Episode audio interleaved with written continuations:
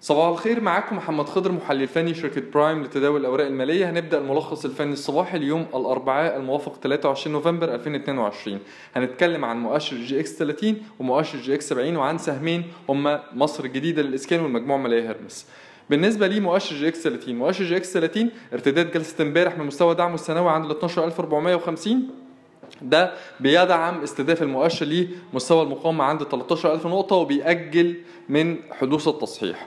أو بيأجل من فرص حدوث آه، التصحيح أو موجة التصحيح المؤجلة. آه، بالنسبة للسهمين اللي هنتكلم عنهم النهاردة هو هيرمس. هيرمس آه، كسرت 1385 تدعم استهداف المجموعة من هيرمس لمستوى المقاومة التالي عند ال 15 جنيه. مصر الجديدة مصر الجديدة للإسكان لفت انتباهنا امبارح هو ارتفاع أحجام التداول بالنسبة لسهم مصر الجديدة. بالنسبة لنا كسرت 6 جنيه 30 تدعم استهداف سهم مصر الجديدة لمستويات 66 ثم 7 جنيه.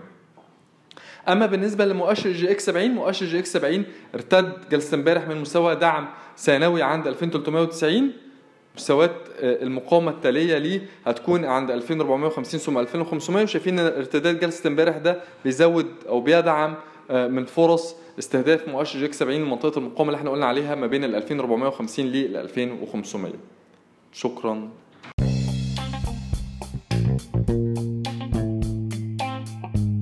يرجى العلم أن هذا العرض هو لأغراض معرفية فقط. ولا يمكن اعتباره عرض أو توصية شراء أو بيع أو إدارة استثمارات أو خدمات استشارية. ينصح باستشارة مستشارك المالي قبل اتخاذ أي قرار استثماري.